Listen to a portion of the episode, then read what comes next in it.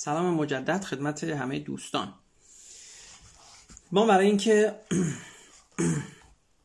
راجع به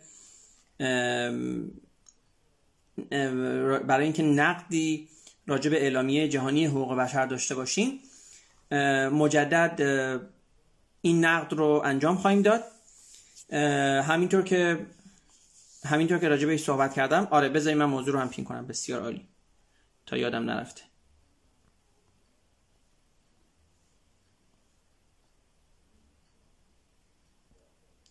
دوستان اگه یک لحظه اجازه بدن من این رو پین کنم و ادامه بدیم.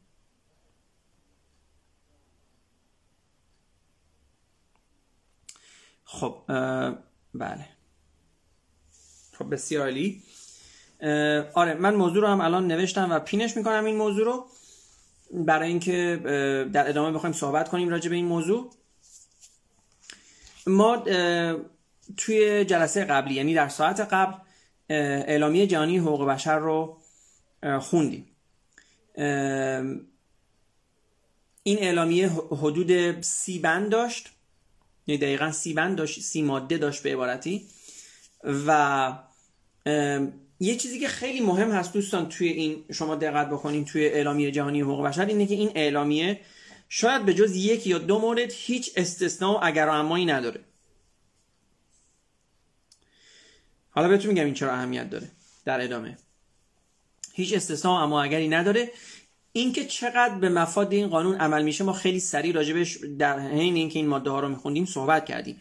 گفتیم که لزوما تمام این ماده ها با با گشاده ترین تفسیری که ما می‌تونیم از این مواد داشته باشیم لزوما حتی توی کشورهای غربی هم اجرا نمیشه.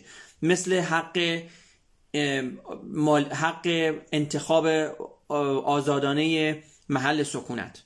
طبیعتا شما به آزادی نمی‌تونین هر جایی رو که دوست دارین از دنیا برای محل سکونت خودتون انتخاب کنین. کشورها یک سری کشورها یک سری قوانینی دارن در این زمینه.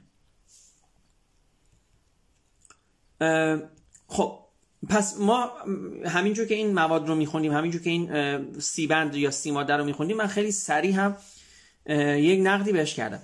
توی بخش سوم در حقیقت. یعنی ما توی توی live اول دو تا کار انجام دادیم. مواد رو خوندیم و یک نقد خیلی خلاصه ای هم بهش کردیم. واقعا نقد بیشتری بر این موارد نیست غیر از اون چیزی که من به شما گفتم. با تاکید مجدد این که این رو یک سری آدم نوشتن و خب طبیعتا مثلا یه چیزی مثل بحث‌های مربوط به همجنسگرایی و تراجنسیتی و اینا خیلی توی این ذکر نشده به خاطر اینکه حدودا 70 سال پیش نوشته شده. که اینا رو راجع بهش صحبت کردیم. اما من می‌خوام یک متن خیلی قشنگی رو براتون بخونم. با عنوان نقد اعلامیه جهانی حقوق بشر. من این نقد رو از سایت ویکی فقه گرفتم که من مستقیم اینم سر وقتش. دیگه خیلی وقت شما دوستان رو نمی‌گیرم.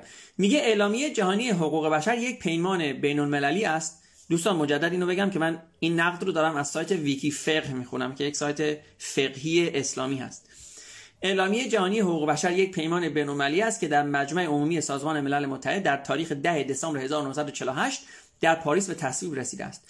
این پیمان به دلیل ضعف شناخت تدوین کنندگان آن با جهان بینی توحیدی ناسازگار است و مورد نقد اندیشمندان مسلمان قرار گرفته است. چیزی که چیزی که این متن برای من خیلی جالبه و ما ممکنه در یک من نمی‌دونم توی یک ساعت ما می‌تونیم این کارو بکنیم یا نه. نحوه نقد دانشمندان مسلمان از این بیانیه هست. خیلی دوست دارم به نحوه نقد کردنشون دقت بفهم خب ماده اول رو می‌خواد نقد بکنه. ماده رو میگه و بعد نقدش می‌کنه. تمام افراد بشر آزاد به دنیا میآیند و از لحاظ حیثیت و حقوق با هم برابرند. همه دارای عقل هستند و باید با دیگر با روح برادری رفتار کنند. این ماده است. حالا نقدش رو. نویسندگان اعلامیه مشخص نکردند که این ماده از اصول موضوعه است یا معادل و هم ارز سایر مواد آن. منظورش اینه که یعنی آیا این یک چیزی است که بر بقیه برتری داره یا نه هم ارز اوناست. که من فکر می‌کنم مثلا لازم نبوده همچین کاری رو بکنم. به خاطر اینکه به خاطر اینکه هیچ ماده ای با هیچ ماده ای توی این بیانیه در تضاد نیست. که شما به خاطر اون تضاد بخواید بگین پس این ماده بر اون ماده اولویت داره. خب یعنی شما این سی تا ماده رو مجدد بدین خودتون بخونین. هیچ ماده ای نیست که در تضاد باشه با یک ماده دیگه. چون در تضاد هست که بعد شما باید بگین پس اینها اصلی تر از اونها هستند. فرض کنیم فرض کنیم ما در قرآن هم داریم که مثلا چه می‌دونم به پدر و مادر خود نیکی کنید.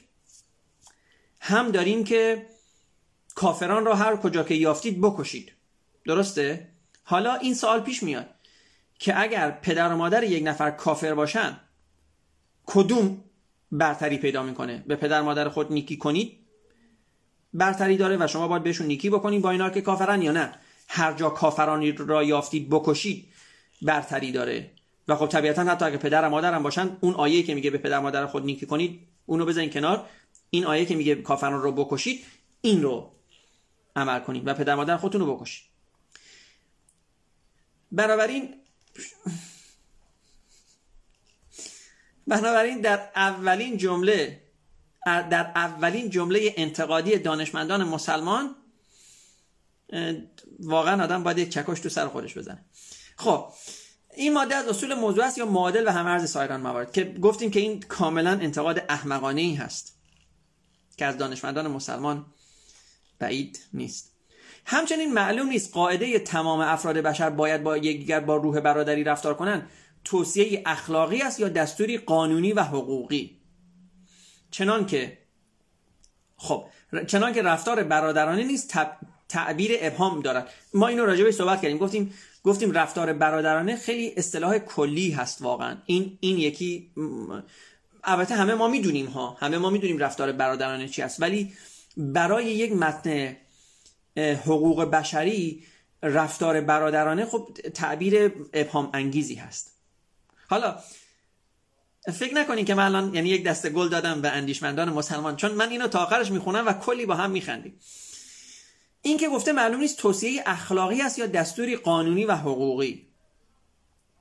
خب دوست عزیز تمام این اعلامیه جهانی حقوق بشر یک اعلامیه حقوقی هست. حالا فارغ از اینکه این حقوق چقدر رعایت بشه نشه اینها یک بحث دیگه است ولی این یک اعلامیه حقوقی است. بنابراین توصیه اخلاقی نیست. کتاب قرآن که برای شما ننوشتن خب گفته یعنی معلوم نیست که چه رفتاری ناقض روح برادری است و چه رفتاری با روح برادری سازگار است. اینو که گفتیم قبول داریم. به فرض اینکه بدانیم دستور به رفتار برادران چه چیزی را الزام و تکلیف می کند این پرسش همچنان مطرح است که سزای کسی که با این امر مخالفت و از آن سرپیچی کند چیست؟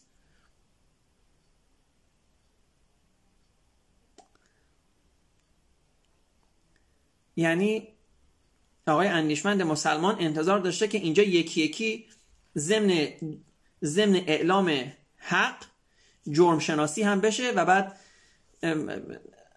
اصطلاحا تعذیرات و اینا هم نوشته بشه. یعنی انتظار داشته که کتاب حقوق کتاب قانون بدن دستش.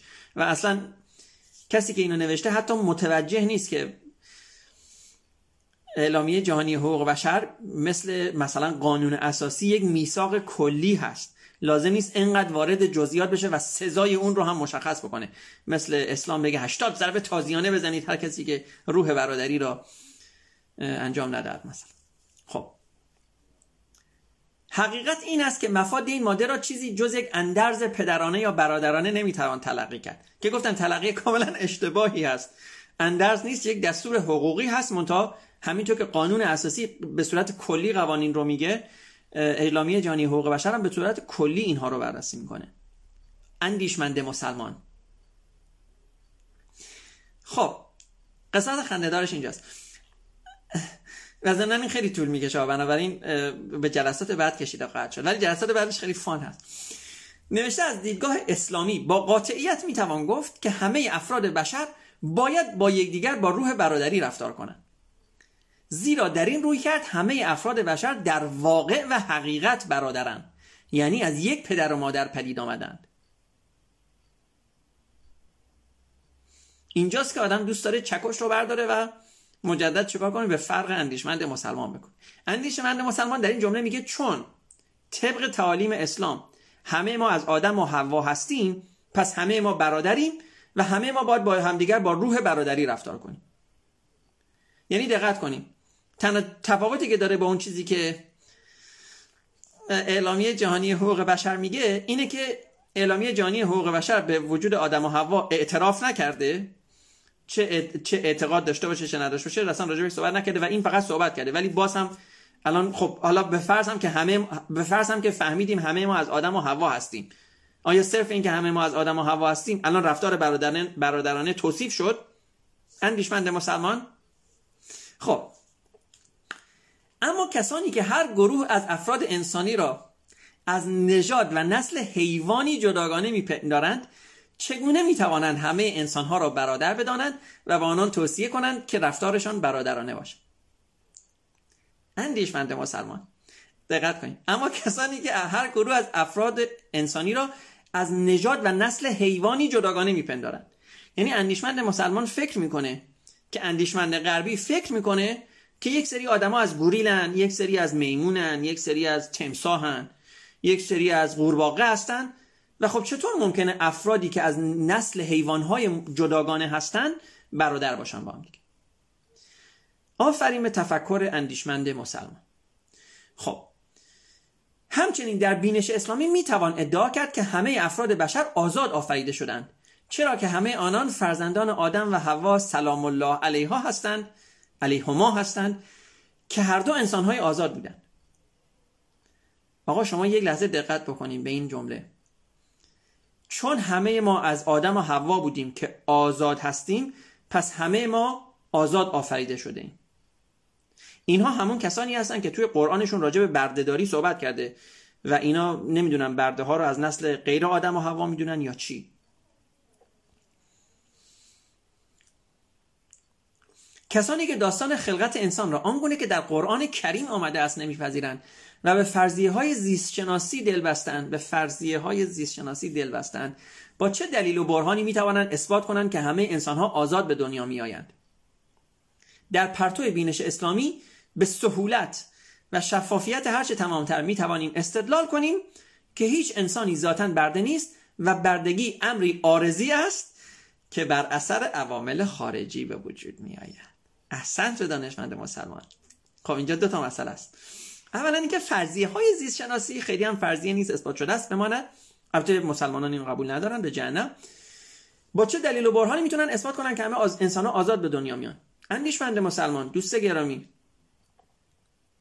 نیازی نیست که این رو اثبات کنی. در حقیقت شما باید اثبات کنی که چرا انسان ها آزاد به دنیا نمیان.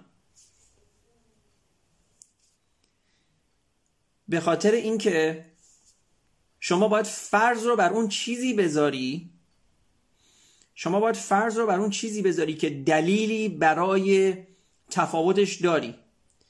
اگه همه انسان ها به یک شکل و به یک مدل به دنیا میان بنابراین دلیلی هم نداره که ما بگیم همه آزاد به دنیا نمیان. بله بنابراین بنابراین اثبات اینکه انسان ها آزاد به دنیا میان نیاز به دلیل و برهان نداره دوست گرامی من و اندیشمند گرامی اندیشمند مسلمان. این در حقیقت برعکس این در حقیقت این که شما بخوای بگی انسان ها آزاد به دنیا نمیان نیاز به دلیل و برهان داره که بگی بر چه اساسی آزاد به دنیا نمیان. مثلا چون رنگ پوست پدر مادرشون فرق می‌کرده حالا دیگه آزاد نیستن. چون مثلا نمی‌دونم در یک سال خاصی به دنیا آمده آزاد نیستن چون در یک خانواده خاصی به دنیا آمده آزاد نیستن. این شمایی که باید اثبات بکنی که چرا آزاد به دنیا نمیان. این از این. طبق معمول اندیشمندان مسلمان اینجور چیزا رو خیلی ظاهرا متوجه نمیشن. اما قسمت بعدیش خیلی جالبه. ما می توانیم استدلال کنیم که هیچ انسانی ذاتا برده نیست و بردگی امری آرزی است که بر اثر عوامل خارجی پدید می آید یعنی حالا اگه شما یک زمانی هم برده شدی جیراد نداره دیگه. آرز شده بر شما. ذاتا آزاد بودی یا حیف شد برده شدی مثلا. خب اینم از استدلال اسلامی در مورد ماده اول. خب بریم سراغ ماده دوم. ماده دوم میگه هر کس می‌تواند بدون هیچ گونه تمایز مخصوصا از حیث نژاد رنگ جنس زبان دین عقیده سیاسی یا هر عقیده دیگر و همچنین ملیت وضع اجتماعی ثروت ولادت یا هر موقعیت دیگر از تمام آزادی هایی که در اعلامیه حاضر ذکر شده است بهره گردد. به علاوه هیچ تبعیضی به عمل نخواهد آمد که مبتنی بر وضع سیاسی اداری قضایی یا بین‌المللی کشور یا سرزمینی باشد که شخص به آن تعلق دارد. خواه این کشور مستقل تحت قیمومیت یا غیر خودمختار بوده یا حاکمیت آن به شکلی محدود شده باشد. این اصل دومه. اما اندیشمند اما نقد اندیشمند مسلمان رو بخون. این ماده که به صورت یک اصل قانونی یا شبه قانونی تبعیض را به طور مطلق نفی می کند بیش از یک شعار نیست. چون قابل تبیین و توجیه عقلی نیست.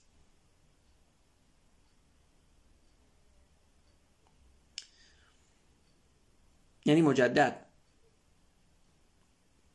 باید به این دوست اندیشمند مسلمان گفت که خیر اتفاقا برعکس.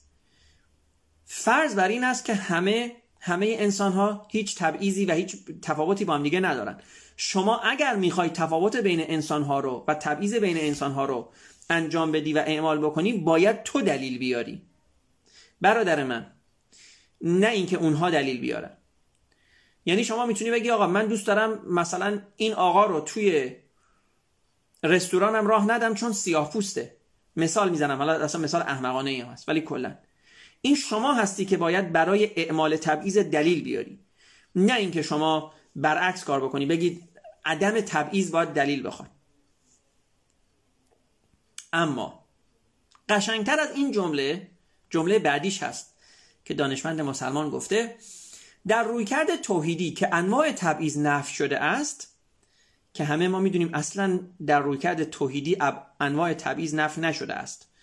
از جمله مسلمان و غیر مسلمان زن و مرد نمی‌دونم پدر و مادر و بچه ها اصلا اتفاقا در رویکرد توحیدی انواع تبعیض وجود دارد. ولی حالا اوکی فرض کنیم جمله درست است. در رویکرد توحیدی که انواع تبعیض نفی شده است علاوه بر استناد به کلام الهی که معتبرترین سند است خودگویی و خودخندی عجب مرد هنرمندی یعنی همینجا که معتبرترین سند است. دلیل خرد پسندی وجود دارد که الان همه ما رو منفجر خواهد کرد. و آن و آن اینکه چون همه انسان ها از یک پدر و مادر آفریده شده هند با هم برابرند و طبعا در استفاده از حقوق و آزادی ها نیز برابر خواهند بود.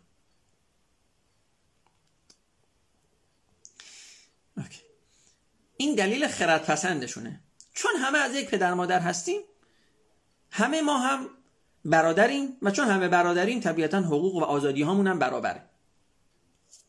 مثلا احمقانه ترین دلیلی که شما ممکنه بیاری و بگی چون چون همه از یک پدر و مادر هستن همه با هم برابرند کی همچین حرفی زده؟ اصلا این دلیل نیست. به عبارتی این دلیل نیست. همه انسان ها با هم برابرن و برادرن به خاطر اینکه گفتم شما باید برعکسش رو دلیل بیاری اگه بخوای نشون بدی برابر و برادر نیستن. ولی این دلیلی نیست که شما بگی چون از یک پدر و مادرن. مثل اینکه بگیم چون, هم... چون از یک پدر مادرن همه پسرن. چون از یک پدر و مادرن همه قدشون باید 180 باشن. ربطی نداشت. خب. اینم از ماده دومش.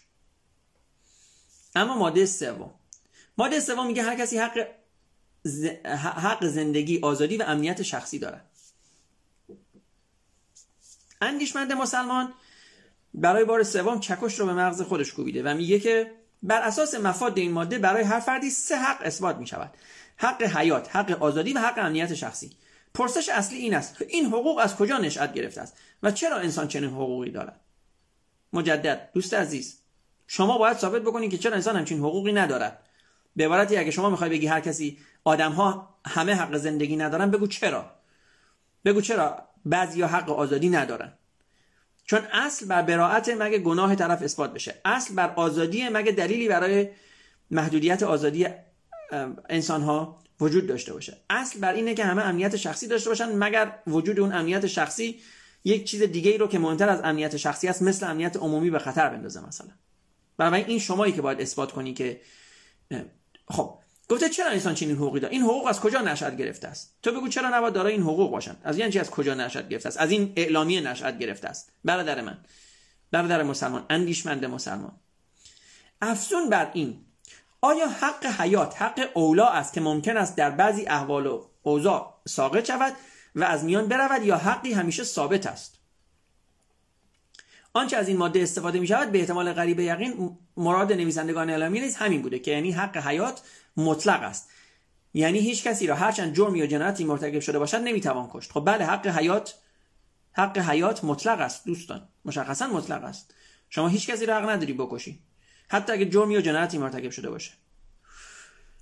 که حالا راجبش البته بحث ها میشه کرد. نوشته از همین رو بسیاری از کشورها با استناد به همین ماده مجازات اعدام, اعدام را لغو کردند که کار بسیار درستی کردند. کسانی که دچار چنین پندار بیپایه‌ای شده اند به حق خداوند معتقد نیستند. بلکه همه حقوق را ناشی از تبادل منافع در جامعه می‌دانند و می‌گویند چون انسانها در زندگی اجتماعی همکاری متقابل دارند حقوق و تکلیفی پیدا می‌کنند. خب راست میگن در من. چه حقی رو باید برای خداوند معتقد باشن؟ حق خداوند چیه اینجا؟ بعدم خداوند اگه حقی داره چرا خودش میاد پایین بگیره؟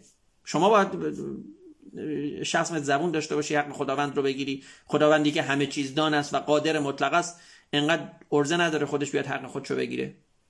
از آنان می‌پرسیم چگونه بر این باورید که اگر کسی دیگری را کش نباید کشته شود؟ و حتی از کسی که هزاران انسان بیگناه را به خاک و خون کشیده است باید سلب نباید سلب حیات کرد.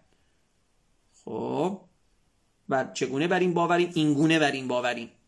اینگونه بر این باوریم که اگه کسی هم یک میلیون نفر رو کش شما دلیل نداره اون رو بکشی. شما کماکان می‌تونی اون رو توی زندان بندازی و قفل بزنی ابد و در. باشه تا بمیره. دلیل نداره که شما بکشیش.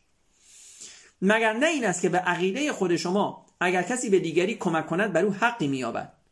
در این اساس اگر کسی به دیگری خسارتی وارد کند حقی را ضایع کرده است و شخص متضرر باید بتواند ادعای خسارت بکند. خب بکند. و چه زیانی بالاتر از اینکه کسی را بکشد. چگونه کسی که فرد یا افرادی را به قتل رسانده است خود همچنان حق حیات دارد؟ به چه دلیل حیات یک انسان در هر اوضاع و احوالی باید محفوظ بماند؟ خب دوستان این طبیعتا اندیشمند مسلمان هست دیگه. نمیشه زیاد ازش انتظار داشت. ولی اوکی فارغ از اینکه بحث مربوط به قصاص یعنی اینکه اگه کسی رو کشتی باید کشته بشی یا اگه هیتلر 36 میلیون آدم کشته باید کشته بشه یا نه؟ فارغ از اینکه اینا بحث‌های خیلی زیادی داره که طبیعتا آدم ها هم توش عقاید متفاوتی دارن. اون چیزی که جامعه غربی بهش ایمان داره بهش یعنی بهش اعتقاد داره ایمان خیلی کلمه جالبی نیست. بهش باور داره و بر اون اساس و بر اون اساس کسی رو نمی‌کشه این هست که اگر شما یه قاتل رو بکشی شما هم دست کمی از اون قاتل نداری اینجوری بذارید من این سوال رو اینطوری براتون مطرح کنم. چرا شما بذارید این سوال رو اینطوری براتون مطرح کنم دوستان. چرا شما یه قاتل رو می‌خوای بکشی؟ جوابش چیه؟ چون حیات یک نفر دیگر رو ازش گرفته چون زندگی یک نفر دیگر رو ازش گرفته چون حق زندگی یک نفر دیگر رو ازش گرفته. درسته؟ شما میگی آقا من می‌خوام این قاتل رو بکشم چون این آقای قاتل یا خانم قاتل حق حیات رو حق زندگی رو از یک نفر دیگه گرفته. دلیل دینه دیگه. این دلیل رو الان من یه جای پین کن. چون زندگی رو از یک شخصی گرفته. حالا شما چجوری می‌خوای مجازاتش کنی؟ زندگی رو از اون شخص بگیری. شما دقیقا داری همون کاری رو انجام میدی که به خاطر همون کار داری قاتل رو می‌کشی. می‌خوای قاتل رو بکشی دیگه. خب؟ می‌دونی مثل چیه؟ مثلا مثل که بگی آقا مثلا قتل رو بزنین کنار. مثلا بگین آقا چه کار کردی؟ من یک نفر رو انداختم تو آتیش. خب باید مجازات بشی. چه جوری مجازات بشی؟ منم می‌خوام بندازم تو آتیش. خب برادر من اگر انداختن تو آتیش جرمه تو هم به عنوان مجری قانون داری همون جرم رو انجام میدی. اگر کشتن آدم ها جرمه تو هم به عنوان مجری قانون باز داری همون جرم رو انجام میدی. یعنی اینطوریه. آقای قاتل یک مقتول رو کشته حق زندگی رو ازش گرفته. حالا دادگاه میاد قاتل رو می‌کشه و حق زندگی رو از قاتل می‌گیره. حالا باز یک نفر باید بیاد دادگاه رو بکشه دیگه. و این اصطلاحا این زنجیره ادامه پیدا می‌کنه تا بینهایت. شما ممکنه با این استدلال موافق یا مخالف باشین. شما ممکنه بگین آقا هیتلر چون 36 میلیون رو کشت حتما باید یک خنجر تو قلبش بکنین. OK این هر جور دوست دارین راجبش فکر کنین. ولی اون چیزی که جامعه غربی به همون اون چیزی که جامعه غربی رو متقاعد کرده که اعدام و کشتن جنایتکار هم حتی اشتباه هست. ولی OK بندازینش گوشه زندان بهش حبس ابد نامحدود بزنیم و هیچ وقت از زندان بیرون نیاد. این هست که دادگاه نباید همون جرمی رو مرتکب بشه که که مجرم مرتکب شده. اگه مجرم جرمش قتل هست دادگاه هم نباید دچار قتل بشه. اینو توی هر اصطلاحا توی هر جرم دیگه بذاریم ببینید چقدر خندهدار میشه. مثلا و بخاطر اینه که اصلا قصاص چیز مسخره هست بخاطر اینه که جامعه غربی به قصاص اعتقاد نداره به لحاظ حقوقی ها به لحاظ اینکه مثلا توی شما توی خیابون بزنید تو گوشه یک نفر برگردونن بزنید تو گوشه دونه بس دیگه است. ولی علت این که سیستم قضایی کشورهای پیشرفته به قصاص اعتقاد ندارن همینه. که قصاص یعنی شما همون جرمی رو دقیقا مرتکب بشی که مجرم مرتکب شده. من واقعا نمی‌تونم از این واضحتر دیگه توضیح بدم. بنابراین اگه هنوز مخالفین رو که مخالف باشین هیچ ایرادی هم نداره. هر کسی اعتقاد داره هر کسی می‌تونه به هر چیزی معتقد باشه. من فقط دارم میگم که جوامع غربی چجوری با این قضیه برخورد می‌کنن. خب. پس آقای اندیشمند مسلمان به این دلیل هست که اون کسی که خودش فرد یا افرادی رو به قتل رسونده کماکان حق حیات داره. به همین راحتی. خب. بعد گفته این پرسش درباره حق آزادی نیز مطرح است. آیا آزادی مطلق است یا محدود؟ کدوم احمقی گفت آزادی مطلقه و شما می‌تونی بری توی خیابون گوش یک نفر رو گاز بگیری بگی من آزادم. و مشخصا آزادی محدود است. آزادی ها بند آخر آخر اعلامیه جانی حقوق بشر چی میگه که این اندیشمند مسلمان حتی بهش نگاه هم نکرده؟ اینه که میگه آزادی های شما تا وقتی محترم است که آزادی های دیگران چی؟ محدود نشه. تا وقتی که شما به کسی خسارت نزنید. تا وقتی که شما یکی از این سی, ماد... سی حق رو که همه باید داشته باشن نقض نکنید. بنابراین بنده آزاد هستم که مثلا توی خونه خودم موسیقی گوش بدم. بنده آزاد هستم که ماشین برونم. بنده آزاد هستم که مثلا خونه داشته باشم. اما حق ندارم برای اینکه خونه داشته باشم بزنم خونه همسایه رو تخریب بکنم و روی خونهش خونه بسازم. چون اون هم به اندازه من حق خونه داره. و این چیز کاملا واضحی است. پس مشخصا این آزادی مطلق نیست. اگر منظور اندیشمند مسلمان مطلق بودن در این حده. اگر حق آزادی مطلق است می‌پرسیم به چه دلیل آزادی هیچ کسی را در هیچ اوضاع و احوالی نمی‌توان محدود کرد؟ که راجبش صحبت کردیم. اگر این حق استثناء پذیر است و یقینا تدوین کنندگان اعلامی نیز بر همین باورند و به همین دلیل مجازات حبس را جایز می‌دانند. خب به همان دلیلی که آنان زندان را تجویز کردند و موجبات محدودیت آزادی انسان را فراهم میآورند ما نیز کسانی را به مجازات اعدام محکوم می‌کنیم. دقت کردین چه جوری اصلا دقت کردین چه جوری ویراژ داد؟ یعنی از از حق آزادی یک دفعه برگشت به اعدام؟ و مجدد می‌خوام تاکید بکنم که می‌بینین چجوری استدلالشون اصلا اشتباه هست. داره راجع به حق آزادی صحبت می‌کنه بعد میگه به همون دلیلی که شما میگین مجازات حبس میشه و دارین آزادی رو محدود می‌کنین پس به همون دلیل هم دوست داریم مردم رو به اعدام محکوم بکنیم خب عالی هستن. اندیشمندان مسلمان همیشه مایه مسرت اندیشمندان غیر مسلمان هستن. همان گونه که خب ما حق حیات رو از اونا می‌گیریم همونایی که به مجازات اعدام محکوم می‌کنیم همان گونه که آنان معتقدن که در مورد افرادی می‌توان آزادی را سلب کرد. می‌دونی مثل چیه؟ همینطور که یک دستن که چای رو با قهوه مخلوط می‌کنن می‌خورن ما دوست داریم بنزین بریزیم توی چای مثل چه ربطی داشت؟ در مورد اینکه شما با آزادی و سلب آزادی مثلا یعنی زندان کردن. این اصلا یک بحثه اعدام و نمی‌دونم اعدام نکردن این اصلا یک بحث دیگه است. شما نمی‌تونید بگید چون شما آزادی مردم رو سلب کردیم ما می‌خوایم مردم رو اعدام کنیم.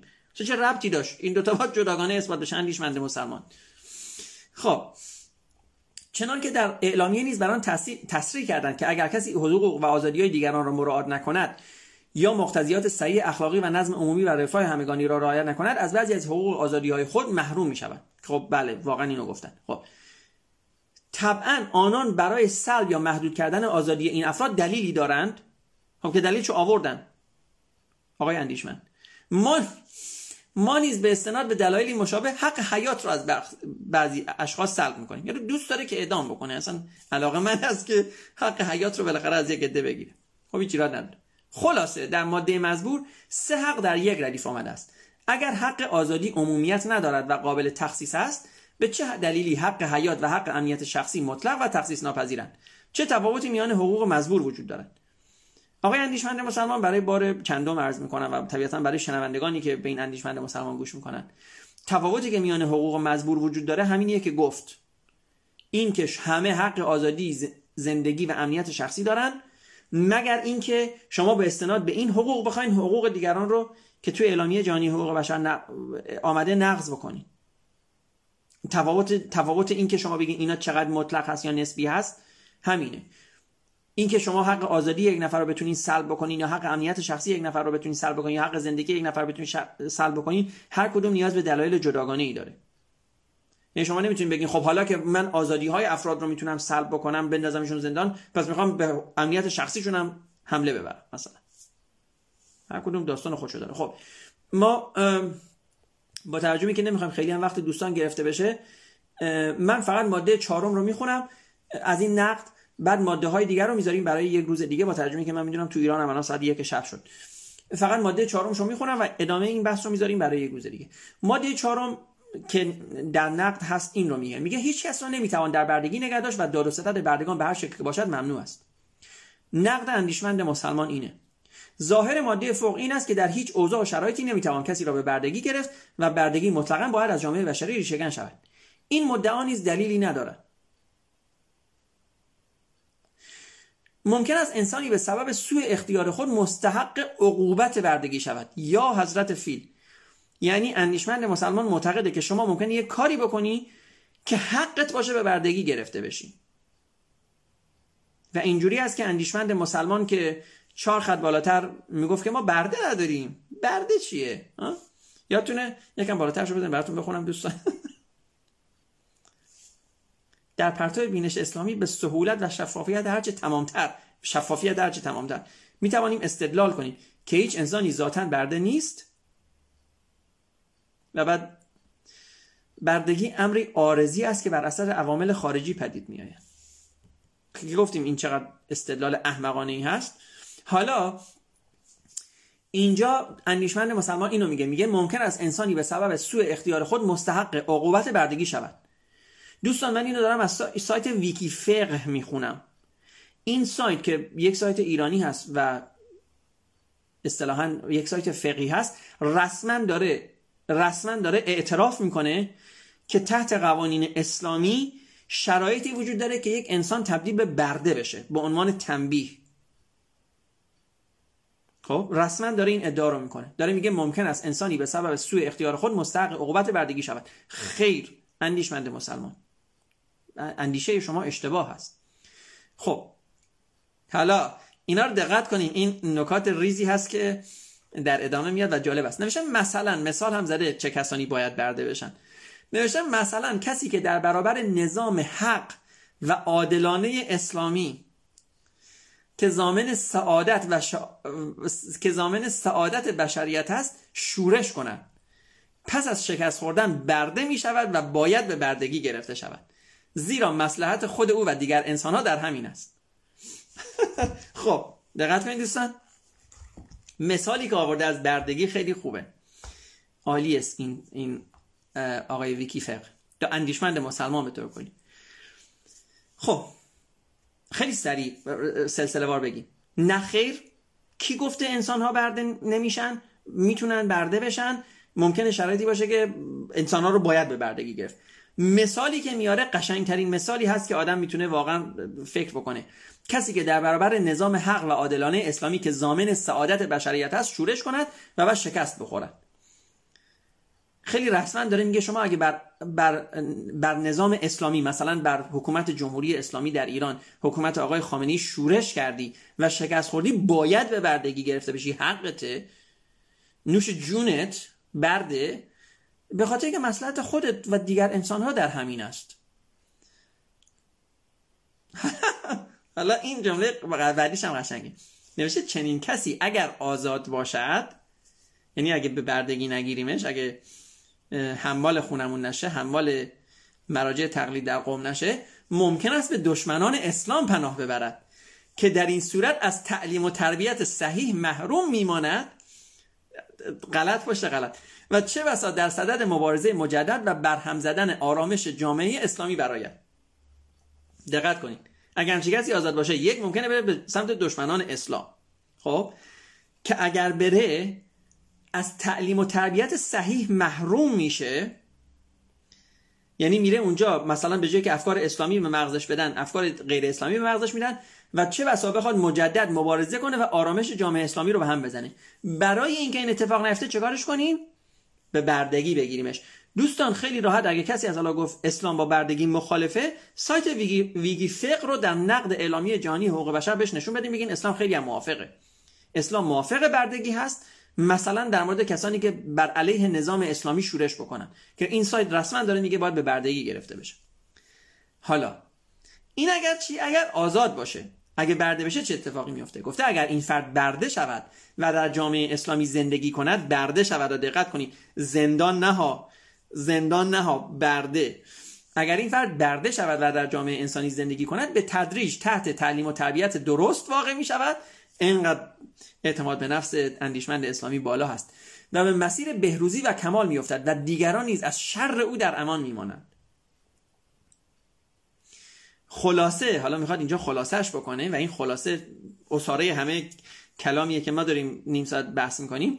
خلاصه این که بعضی از انسان ها ممکن است بر اثر ارتکاب اعمالی مجرمانه که از دید ویکیفق شورش علیه حکومت اسلامی یکی از این اعمال هست زمینه بردگی خود را فراهم سازند و از آزادی محروم شوند.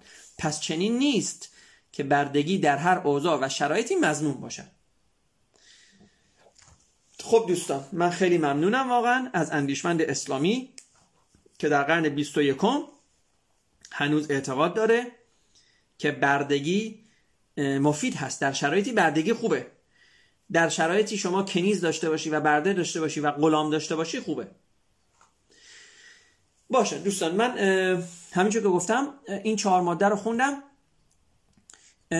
ماده این موادش خب طبیعتا خیلی زیاد هست. من همه این مواد رو نمی‌تونم بخونم.